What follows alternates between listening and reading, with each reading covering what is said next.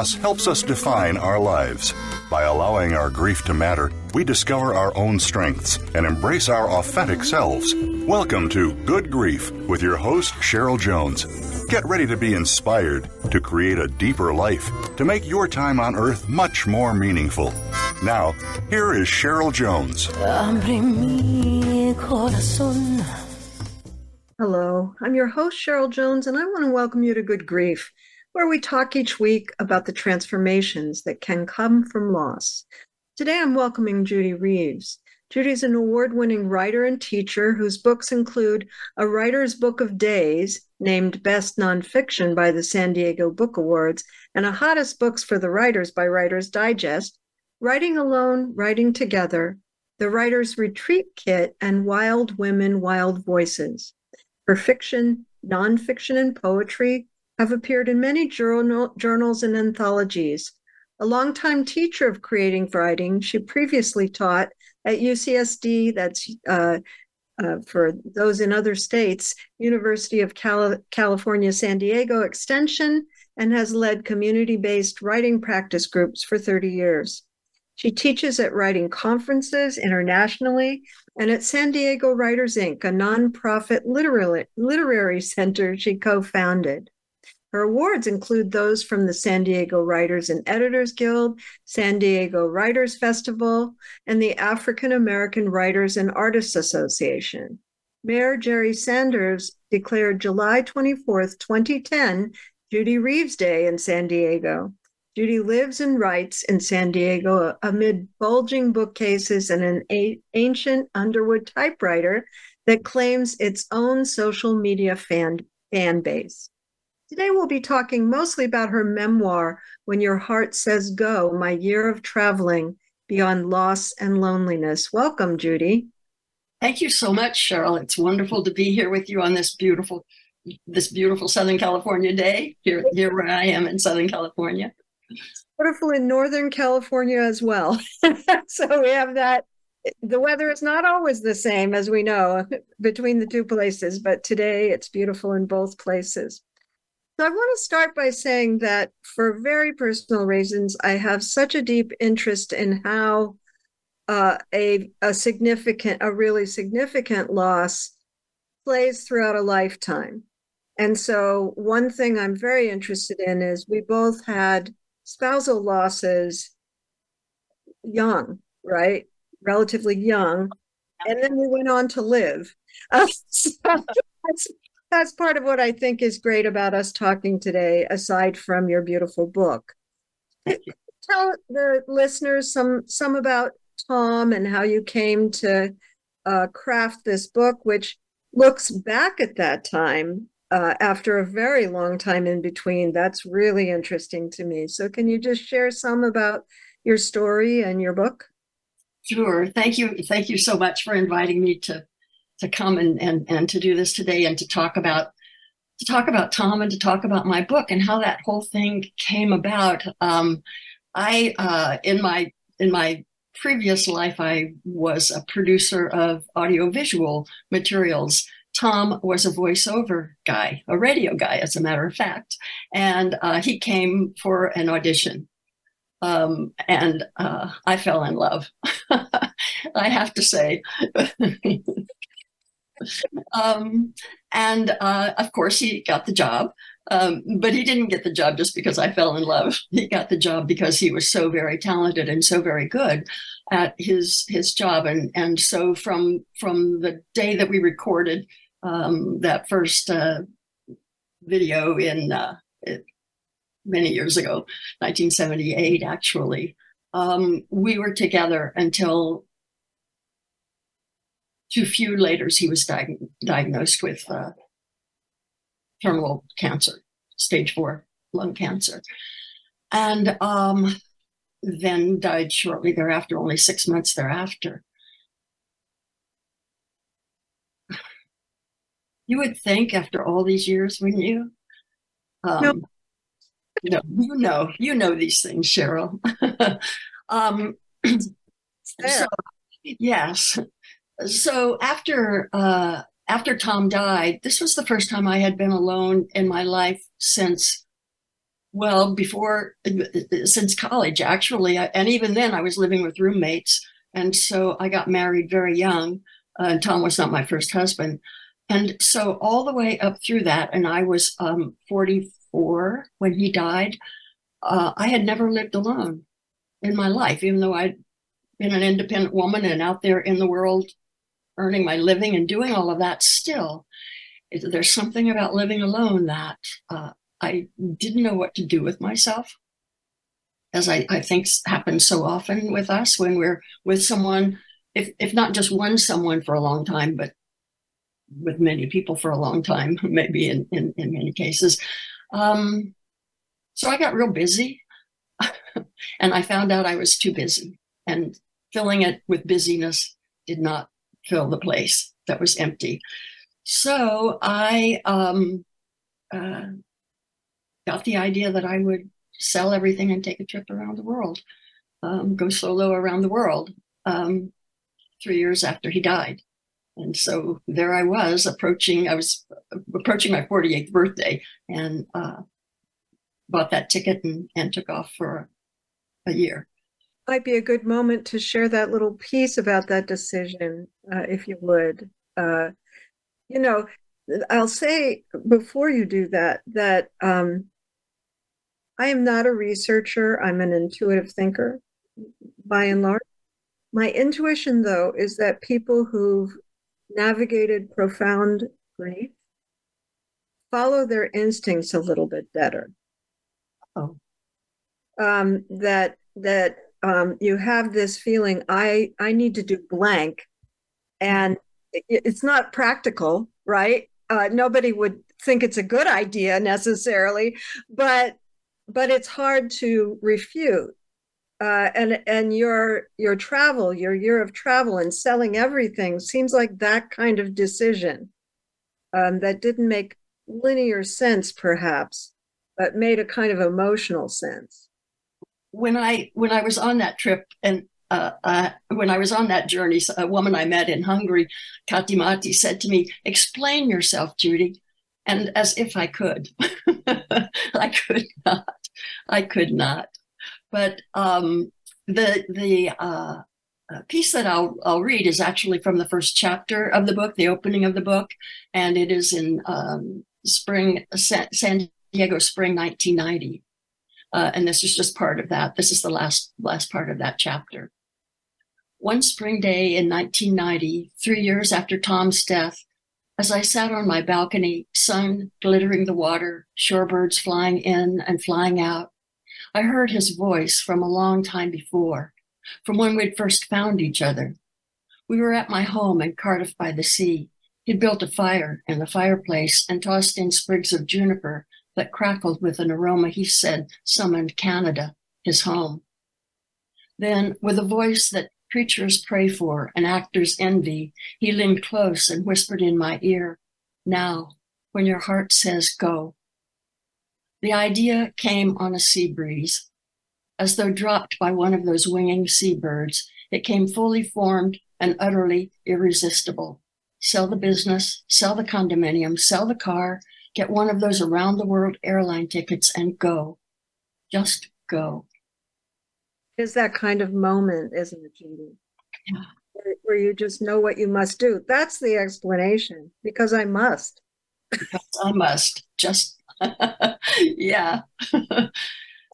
and so and to listen to those, I think, is what, as you said, we have this intuitive voice, and so to to have the courage to listen and then respond, I think, is one of our great lessons, and one that it took me some solitude to be able to, you know, to be able to respond to that. It uh, one thing that's interesting, you know, he he got a diagnosis and died in six months. Yes. Um, my first wife got a six month di- diagnosis and and died in nine years. And it's such a substantially different story ish in the sense that it feels almost to me like you had to do after Tom's death what I did before Joanne's death. Uh, that by the time she died, it was a very quiet um, attending to myself that happened immediately. Mm-hmm. I never had attended to myself in my whole entire life. Um, even though I was raising children, and doing all kinds of other stuff, but I made space. But if I imagine if she had died as quickly as she was supposed to die without all the investigating that happened over those years, I probably would have gone fast for a while. You know, as you're describing, I, I can't, I have no way to know, but uh, it occurs to me. Um, nine years to, I mean, did you know all that time that it was, it was terminal? Was there? She was never well. She was never in remission and she and her condition was disabling. It was not forgettable. And plus, something about our dynamic was investigative. Mm-hmm. Um, we were both like that, and we were like that more together, if that makes sense. Yeah. So, uh, you know, we spent a lot of time with Stephen Levine, as as listeners to this show know, because I mention them a lot. You know, we were facing up to death and by the time she died, that was faced. The fact that she would die was faced. That's that's very hard to do in a very short timeline, I think.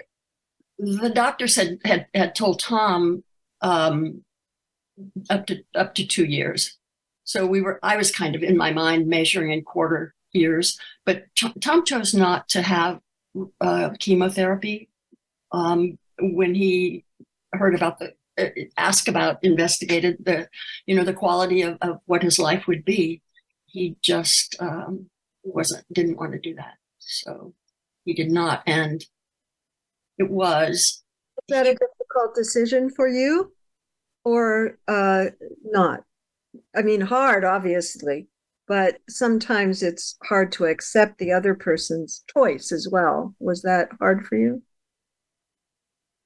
Of course, I wanted him to do anything and everything. You know, here's this place in Australia, you know, they've got this thing, this peach seed thing, let's call them, you know, you know. uh, yeah. Um, so, of course, yes, it, it was difficult, but ultimately, you know, I, I sat with him as he and his oncologist talked about all of the options and all of these things. And um, it's interesting thing to me. I mean, I don't know a whole lot about the difference between men and women. Um, but I, I do know that there's something about Tom that he needed to be strong in the world. And um, it, it's, it, it, it was a really interesting thing that as he became weaker from you know what what it does to you he began uh, first he got a, a taser because he felt like he could maybe where he wouldn't be able to protect himself physically now he had a taser. And so he would be able to protect and i think me too. I was going to ask about that because the, the protective instinct. Uh, of course society supports that. Men are protectors right? And it's hard hard to completely shed of that. It just as you talk about so much in your book about the way that being a woman is hard to shed right? In yes. definition how do you figure out who you are? Yeah. uh, so that's in the background uh, affects some people more than others but i think you're telling me he was that kind of guy. He was that kind of guy. He had, you know, he was a very strong personality. The room changed when Tom came in the room. You know, sometimes when he would leave the room, I would have to lean against the wall and stop the vibrating. he had so much energy. um, and, and um, yeah. so yeah, that's how he was in the world and what he needed in the world. And so ultimately, his his choice, I I understood his choice um, it, you know, it, it's um, when you've loved deeply and helped someone leave the earth, that's a particular experience, I think. Uh, it's uh, every loss is individual. And I do think there are some things that hold true for people in that circumstance.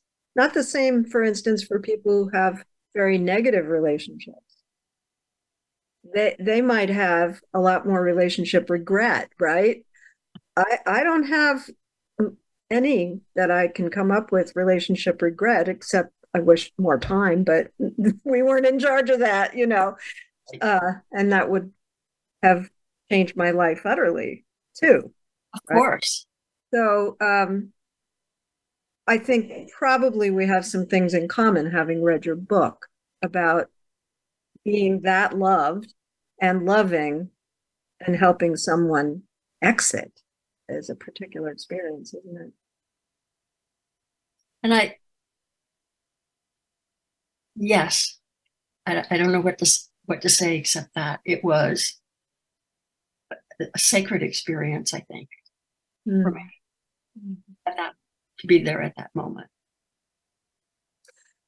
I'm aware, and uh, this is this will be an introduction before the break, and we'll maybe talk more about it. That you and he were in a spiritual environment, uh, not religious, but spiritual, because I consider 12 step programs spiritual, right? It's a spiritual environment, and people in I know many people in that world um, tend to view things, I don't know, what do I, philosophically a bit? What, what are we going to do uh, in response to this? Or what are we in charge of? What are we not? Do you think that changed the way you and he went through it? That you were part of a 12 step community? Oh, I think so. And being part of that community where there's so much support and so much love and so much um, uh, gratitude, first of all, that you've that you've come to the other side of the uh, addiction uh, for for for both of us, primarily alcohol, but also drugs were involved. Not heavy drugs at all for either one of us, but prim- so primarily alcohol. But you know, survivors of the same shipwreck, and so you do have that. There's there's some kind of mystery that got me from there to here, and I don't know what that mystery is, but I sure am grateful for it, and I'm going to acknowledge that that is present in my life and in our life and something that we share. Tom is the one who 12 stepped me into the program, by the way. but I'm not going to stay with a woman who drinks like you do. I don't blame him. Bottom line, I guess. Well, there's also uh, w- when I, I, used to run cancer groups for women. Mm. And I noticed there was a substantial difference between women who had faced a previous big thing uh, coming out is an example. Um, um, dealing with addiction, another example. You know, uh, loss of various kinds. Those are all losses in my book. Um, they had different questions than the women who had never faced anything huge before. Um, it, it, was more, how am I going to handle this, as yeah. opposed to, who am I? You know. Yes. I think I think there is a bit of a difference there. Yes. So you've you'd already faced. I mean, even if it's good for you eventually, giving up alcohol is a loss. It is a, a huge loss. What do you do with yourself? And then smoking after that, you know, giving up smoking after that. Um, yeah. So how do I do? How do I live in the world without those things that have kept me in a safe place? Or it wasn't safe, but it felt familiar anyway. It was something you leaned on. Yes. Yeah. Let's go to a break and then we'll talk some more about that because I think that's just a fascinating thing how those things intersect. Fascinating to me. Listeners, you'll find links to my website and social media at the Good Grief page at Voice America. Please follow me on Instagram, like on Facebook, you know, all the things you do. I'm on all, pretty much all of them. I'm on TikTok, don't do much on there, but I, maybe I will. And to find Judy Reeves, go to judyreeveswriter.com. Be back soon.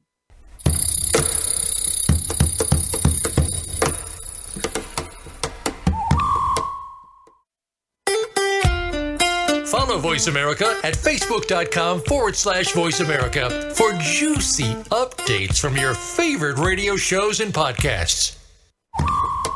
This is Good Grief host Cheryl Jones. Whether you're in grief, crisis, deep loss, or transition, working with the right therapist can move you forward like nothing else. That's why I'm happy to be sponsoring BetterHelp. Their user friendly platform connects you with a therapist uniquely suited to support you.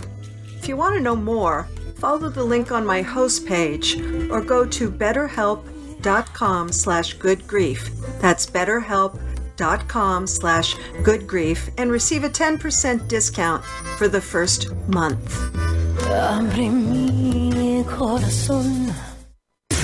Voice America programs are now available on your favorite connected device, including Amazon, Alexa, and Google Home. Through streams with Apple Podcasts, TuneIn, and iHeartRadio, listening to your favorite show is as easy as saying the show name followed by the word podcast. Hey, Alexa, play Finding Your Frequency podcast. If that doesn't work, try adding on TuneIn or on iHeartRadio or on Apple Podcasts. Resiliency is the human capacity to lean into individual and collective strengths with compassion and grit when faced with the challenges of lived experience. Join host Elaine Miller Karas for Resiliency Within, a program of hope and healing designed to inspire you to integrate wellness into your life, your family, and your community. In challenging times, you'll want to tune in every week. Resiliency Within can be heard every Monday at 1 p.m. Pacific Time and 4 p.m. Eastern Time on the Voice America Health and Wellness Channel. Your life, your health, your network. You're listening to Voice America Health and Wellness.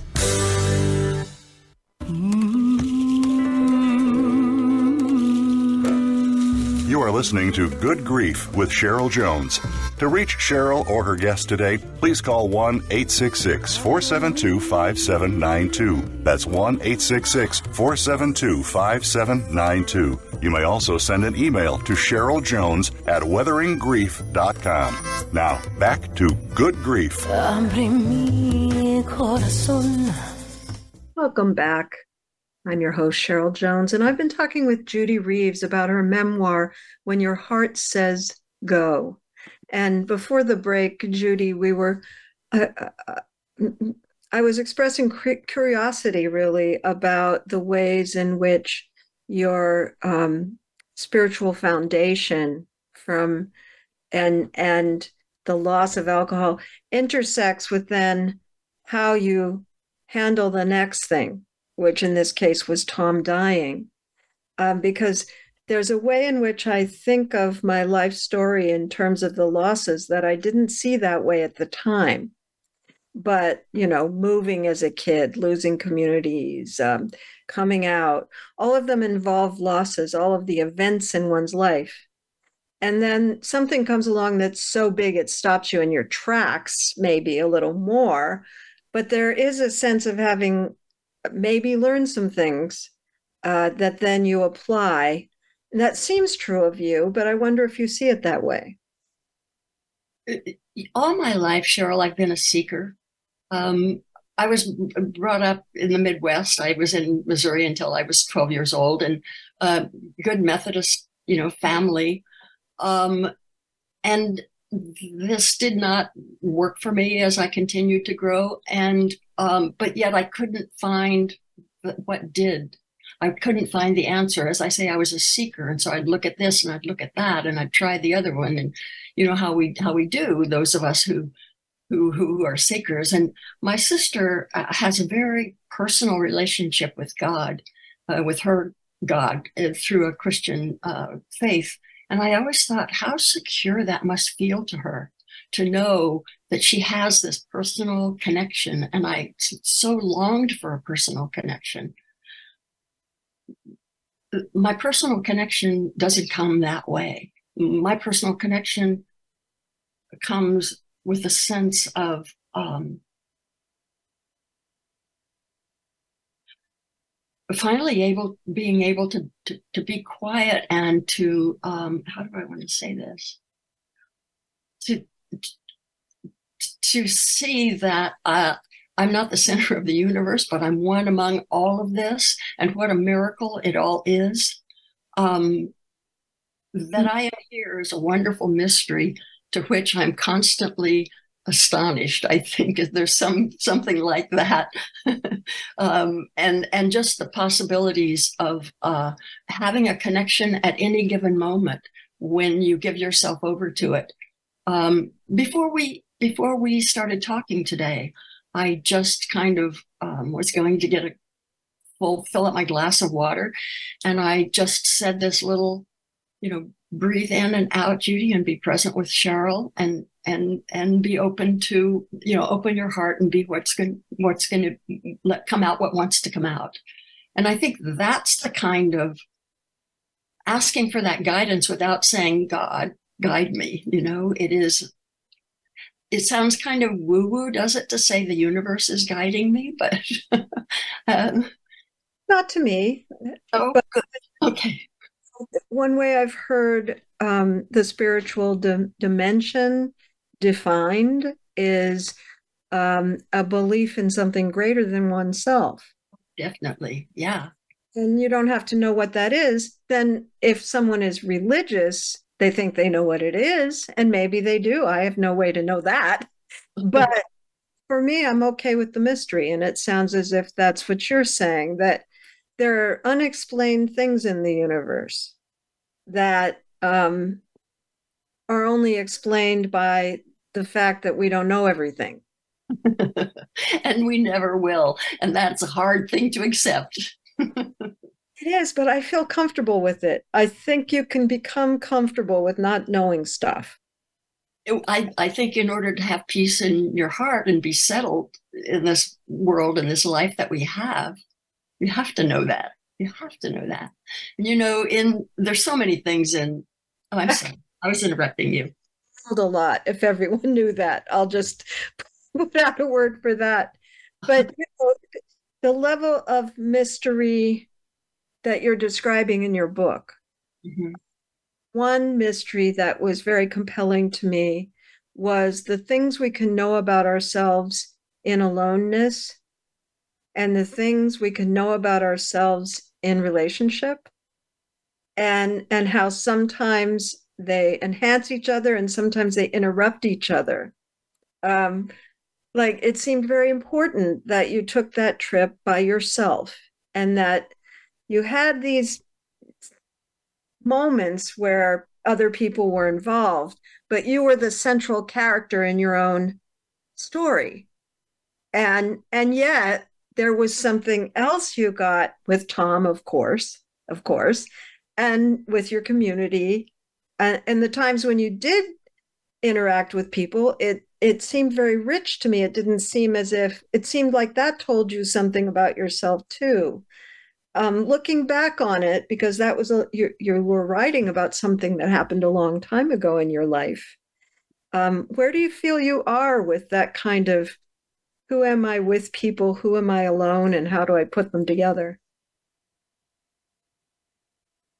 I am so glad that those two me's are finally kind of merging together. I had my 80th birthday last year, and there's something about being an older woman and having been single all this time. I've been single since Tom died, living alone, doing the work that I've been doing as far as working with other writers, telling their stories, uh, being in community. Certainly, my you know the fellowship and the AA community, which saved my life.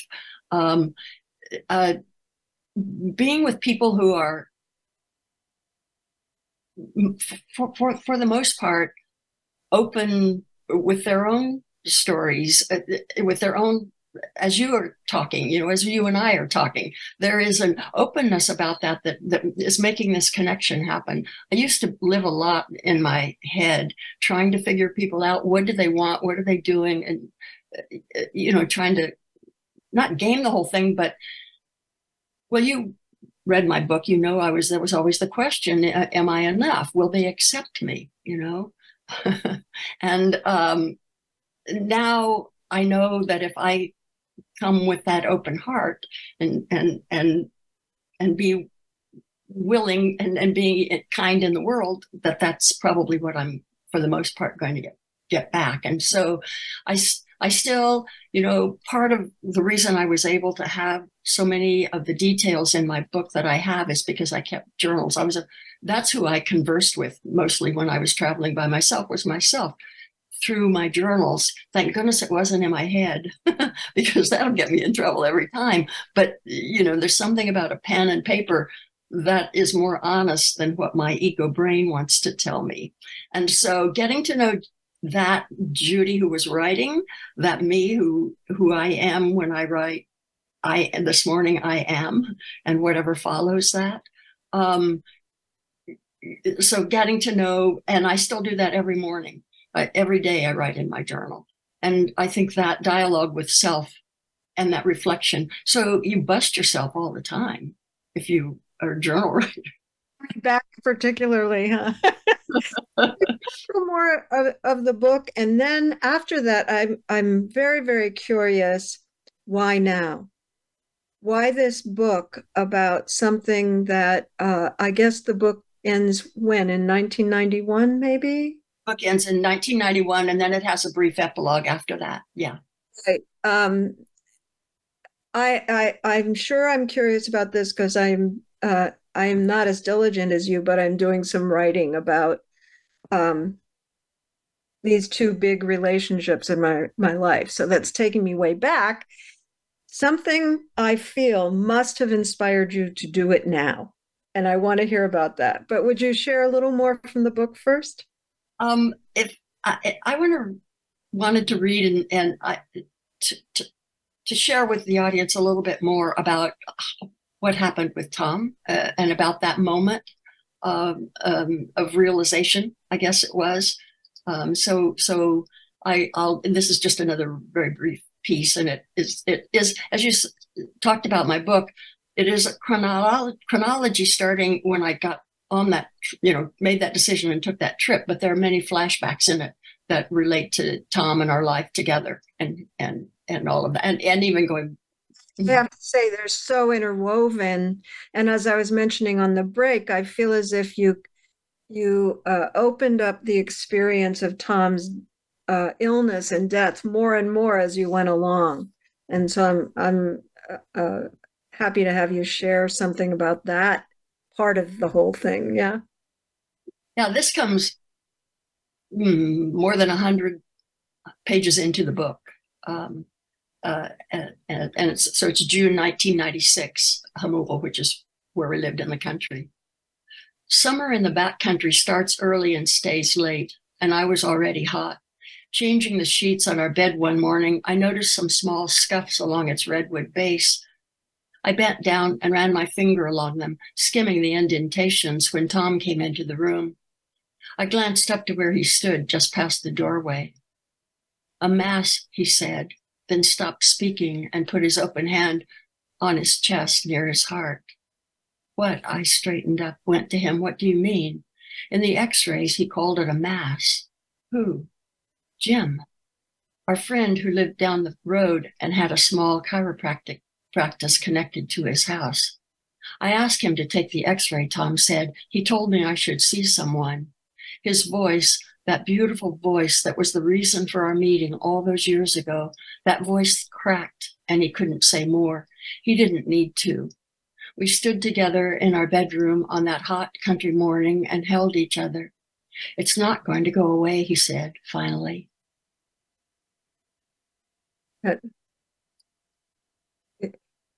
Tom strikes me as what I guess I would have to call a realist. Yes. Capture it. Um, it, some people are romantics. I guess I'd call myself romantic. and then there are people who are just the facts. Yes. Uh, and then us us romantics have to kind of deal with the facts, don't we? Do we? oh yes. I'm afraid so. Uh, yes. I mean, been trying to blend those as I go along. You know, I can be a realist and be a romantic at the same time. Uh, we have to be, don't we, to, in order to deal with the real world, especially you know a woman of my age living alone um, and still working and and doing what I well any any any of us have to have to be able to do that. But yes, Tom absolutely was a realist. And I think, uh, you know, to go back to what we were talking about earlier, is one of the reasons that he chose not to have the chemotherapy. He knew it wasn't going to cure him. He knew it would mm-hmm, it would interrupt the quality of his life, and he had things he wanted to do. He kept working. Uh, he kept recording. He kept doing all the things that he did until three days, four days before he died, actually. So um, he was that. He profoundly remarkable because cancer itself eventually makes you feel terrible. So yeah. that's quite remarkable. Um, and so this um, this sense of sort of who am I with in different parts of my life? How do I put it all together? To me, I I think I was projecting. That's a word in my line of work. um, uh, that um, I know with with Joanne, I felt I could be my entire self. Um, didn't mean we didn't have to work stuff out, but I I wasn't busy trying to seek approval or, you know, turning myself into a pretzel. I was entirely myself with another person. And I projected that there was some of that with you and Tom. He, uh, uh, being my entire self? Yeah, somebody who wants you as opposed to some, you know, approval seeking. I don't know. Am I completely wrong or a little wrong or what do you, what would you say? I think he I think t- because Tom was such a strong personality and didn't hesitate at all saying what was what with him um, in that voice, which carried, you know, in a world, that kind of a voice. Um, uh, I think that he pushed me to do more that was authentically me than anyone I have ever been with before. I have had a number of mentors in my life and you know people who encouraged me and all that, but he pushed me and challenged me in a way, knowing when I was, I don't want to say slacking off, but knowing when I was holding back. When you were not, um, when you were not in line with your magnificent self, I guess, or. You know what? One time he said to somebody, and I overheard him say it, he said, She doesn't even know how good she is and he was talking about my writing actually i think in my work and my work ethics uh, and all of that but but it was true because there was always that you know am i enough am i enough you know and and there was an interesting thing you know i also in one talking about this in one part of the book i write about you know finding and being that true self who we are and how difficult it is for us sometimes in relationship to be that my first husband, I, I wrote about him. He said to me once as we were going toward our divorce, he said, I fell in love with who you were, and then I tried to change you. Well, isn't and, that thing that happens that kills the whole kills the whole deal? That was quite an honest statement on his part, wasn't it? And and he was trying to change me one way. What Tom was trying to do was not change me, but say, be that, you know, claim that, own yeah. that. Yeah. Yeah. We still didn't quite get to the question of, of why now with the book, but we'll get there on the other side of our break. um, quite interested in that. And listeners, you can go find both of us during the break. You can find me at weatheringgrief.com, weatheringgrief.com. That's my website or the Good Grief host page. To find Judy Reeves, go to Judy Reeves writer.com. Back soon.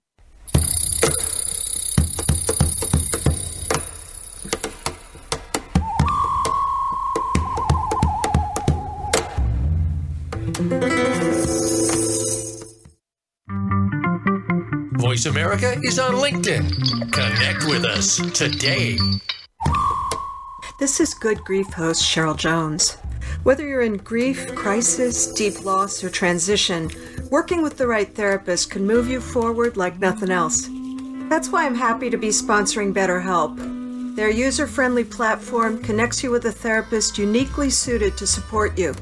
If you want to know more, follow the link on my host page or go to betterhelp.com slash goodgrief. That's betterhelp.com slash goodgrief and receive a 10% discount for the first month. These days, everyone is looking for information on staying young, healthy, and fit. The Voice America Health and Wellness Network is here to help you on your quest to better health and a better you. We talk about everything from diet, fitness, and aging to substance abuse, personal growth, mental health, and much more. Learn from our experts who cover health and wellness from traditional and holistic perspectives. Tune in to the Voice America Health and Wellness Network. Healthy living starts here.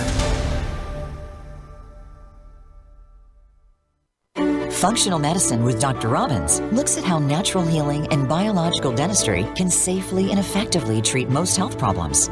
You'll hear about the innovations in both traditional and alternative medicine therapies with doctors and dentists, along with discussions with chiropractors, medical experts, homeopaths, naturopaths, and energetic healers. It's great to have all the best information in one place. And Functional Medicine with Dr. Robbins brings it all together. Listen Thursdays at noon Eastern, 9 a.m. Pacific on Voice America Health and Wellness. Your life, your health, your network. You're listening to Voice America Health and Wellness.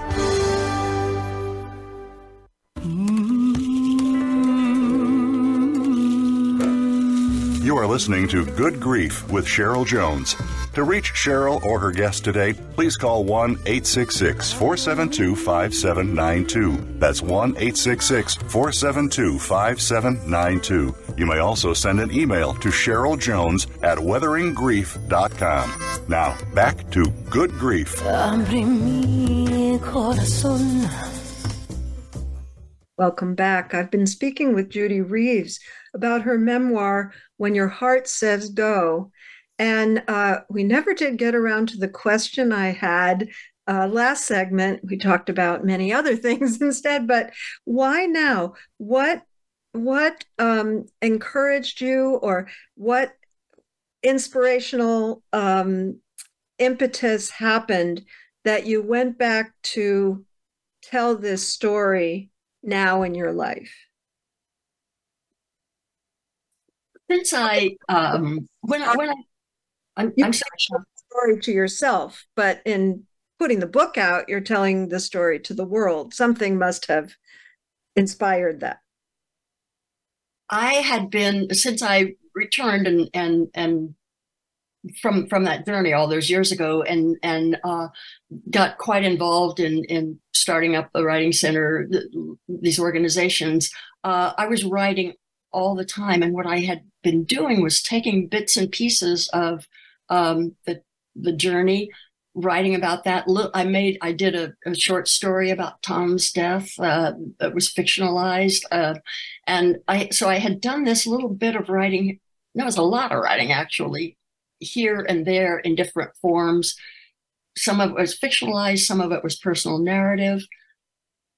Um, I was in the middle of maybe the fourth 4.5 draft of my second novel when those damn seabirds came winging in again and said, Now, now is the time. Um, I, I, have to tell you, that was what I imagined. Um, having had similar moments, now's the time, right? Um, but there's also something so uh, evocative to me about reading that story then and then speaking with you now. Um, because I I have the idea that really did change something that that journey that um, and you went all I mean you really did go far in a field many different countries many different places in different countries um, mostly by yourself and navigating being a woman alone in all those places. Um, I, could imagine there's sort of a a bit of a through line to who you are now that that maybe evolved then. I that seeker, that journeyer, that uh, um, uh, you know, I write in in the book about um, my father uh, opening his world atlas when I was a little girl, and and we would go page by page by page. So I let me get myself together here. I'm trying to. My my brain is telling me say this, say that. My, my mouth is going off someplace on its own. so let me bring us back. bring me bring me back. Um, so that uh, so that that through line of writing. So I thought my first investigation would be how memory works. I was so curious because of the things that come to us through memory. So curious, how does that work? And why am I, if I'm writing this and then all of a sudden this memory from when I was in Budapest comes? You know, and so I thought, well, I'm going to write about, I had always intended to write about that trip. I didn't know that it was going to be a story of my loss of Tom's death. I of course, it was connected. How could it not be? Because I wouldn't have gone otherwise, at least not on that journey. Um, but as it, as I was writing, I found out, you know, this isn't really. I don't really want to do the research about memory, and so I happen to still have all my old journals that I kept during that trip. And so when I would be writing a, a particular piece, I would consult the and I wouldn't be able to remember what was the name of that street, what was that cafe, you know, who was, and so I would consult the, the, the journals again, and I, the things that were revealed to me in the writing of the memoir that were so connected to 30 years before when I was on that journey, the one of the reasons that the way I told the story of Tom's illness and death in those increments the way I did, the more I wrote, the more I discovered the coincidence of timing of the buildup to the war, that first Gulf War that happened while I was traveling, to his his diagnosis and his illness. And the different things that happened in that war, I discovered were also uh, happening to his body, happening to his life, and all the way through. And that's why we don't, he doesn't die in, in the book until near the end of the book. And when I finally had to leave and come home, it was shortly after the anniversary of his death. And so there there was that. And then when I was writing the dang thing, I would be dating things that the coincidence of dates. And I and I, I I can't say what that was, but that coincidence of dates, that coincidence of timing, there was some kind of something that was guiding that. And it was almost like that was the journey then, but the journey that I'm taking now comes from writing that you know what we say in, in in writing memoir is not it's not what happened it's what happened and this is how it affected who i am today. And so that what i was thinking about. And and it shows through i feel because it's hard to write uh, someone said to me recently but it probably wasn't the first time i heard it we can only understand our uh, our past uh, looking back. Yes and there is some truth to that. It, it, it's too close in the moment to really understand. But looking back matters. It's not just a it's not just a um, lingering in the past thing, is it? It's a, a present. Uh, as I'm thinking about writing about these two big relationships in my life, they're both present. They're both yeah. present in my own mind.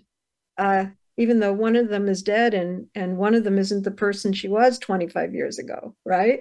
Yes. Uh, so i think i understand that uh, why someone would do what you did and it just captures my fancy I think anyone who is interested in knowing about themselves, you know, that self exploration, I think that's just so important for all of us, asking the questions of ourselves.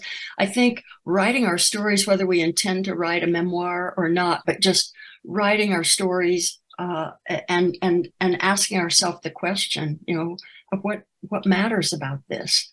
What what does this mean to me? How did this affect me?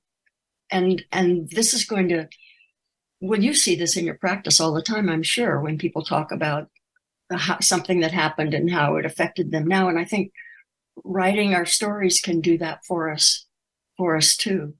How to um, see a thing freshly is how I sometimes put that. Yeah. Change happens in the present. Mm-hmm. Mm. In the past, but the change happens in the present, doesn't it? And so, who I was at the beginning of um, my relationship with Tom was not the same person then at the end, but the relationship never ended, really, did it? and then who I was when I started that trip was not who I was when I came home, but who I was when I began writing the memoir is not the same person I am now. You know, let's have you read from uh, uh, near the end of your uh, of your journey uh, that in India, and what I think the part you're reading captures this uh, the pivoting you did all the way through the book, right? Ha, um, responding to things as they came to be, not as you thought they might be. You thought they might be right. Well, yes. So this did happen. Uh, and the the war had been declared by this time, and there I was in India, and and Americans were not welcome in India at that time. Um, uh, so this is in uh, Panjim, Goa, India, 19, January 1991. And I asked myself these questions. All, all my life, I've done the next indicated thing go to school, get a job, get married, get divorced, get married again, go to the next job, the next man. Never have I been at a crossroad, crossroads where there's no clear indicated next thing. It's as if finally, as I near the half century mark, I'm acknowledging a deeper need the sort of soul longing that has sent so many on an odyssey to we know not where. This is not a search for a certain where to be found on any map. It's a process of finding ourselves within ourselves, a home, and we may not even know we're there until we awake one day and discover ourselves welcome, the wished for guest we have been waiting for. And I think that's what ultimately happened for me is, oh, this is who I am. this is who I am. Makes me it, it makes me think of I, I believe it's it's Audre Lorde who said we are the people we've been waiting for. You know, she is a big influence on on on my work as she is so many writers. Yes. Yes, absolutely. Uh, I don't want to let you get away without saying that I've already quoted you a couple of times this week. Oh. Um, you know, people who are into words, as we both are, uh, you live there more than I do. I well, I live there verbally, not as much writing. Um, we're always looking for the perfect words, right? Uh, we we want to find the perfect word, and of course, it's um, it's only a line on a map, a word. It's not the thing, but but we want to capture it. I feel you captured something quite special. Uh, you described your therapist trying to make you come up with more and more words for the experience of your your grief of your mourning. And um, first of all i uh, you know thanks to him. But i think you would have gotten there anyway and the word you came up with is missing i find that so um, profound because there's missing the person, there's the person being missing, there's the physical sensation of missing something. I, it really, really does capture quite a bit, and I, I wanted to to say that. Um, I, I think other people would would get something out of that word because, uh, for one thing, finding a fresh word always helps too, right? Um, otherwise, it seems like nobody gets it because a million people have used that word. Uh, yes. was it as profound for you as you came upon that in therapy as it it's it feels to me? Uh, you don't have much time to talk. We just have a little short space left, but I was going to say, you know, that I remember that particular incident all of those years later and wrote it in the memoir, I would say that it it did. And in a way it sounded very kind of naive to me, but the way you the way you give it back to me, I get it differently. Yeah, I, I wouldn't say naive. I would say a very honest and pure attempt to find a word. And it does capture something I hadn't heard before. And I've heard a lot of grief words. It's been a delight to talk with you. I hope it has for you too. Oh, it has, and it's gone so fast. Could we have another hour? I know, anytime, anytime. It's been a delight. And so you can go to judyreeveswriter.com to find Judy and her book, and I highly recommend it. Next week, I'll have Susan Finnemore to talk about her memoir, My Disappearing Mother, a memoir of magic and loss.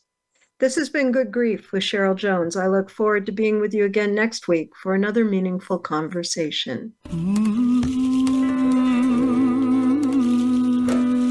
Thank you so much for joining us for Good Grief.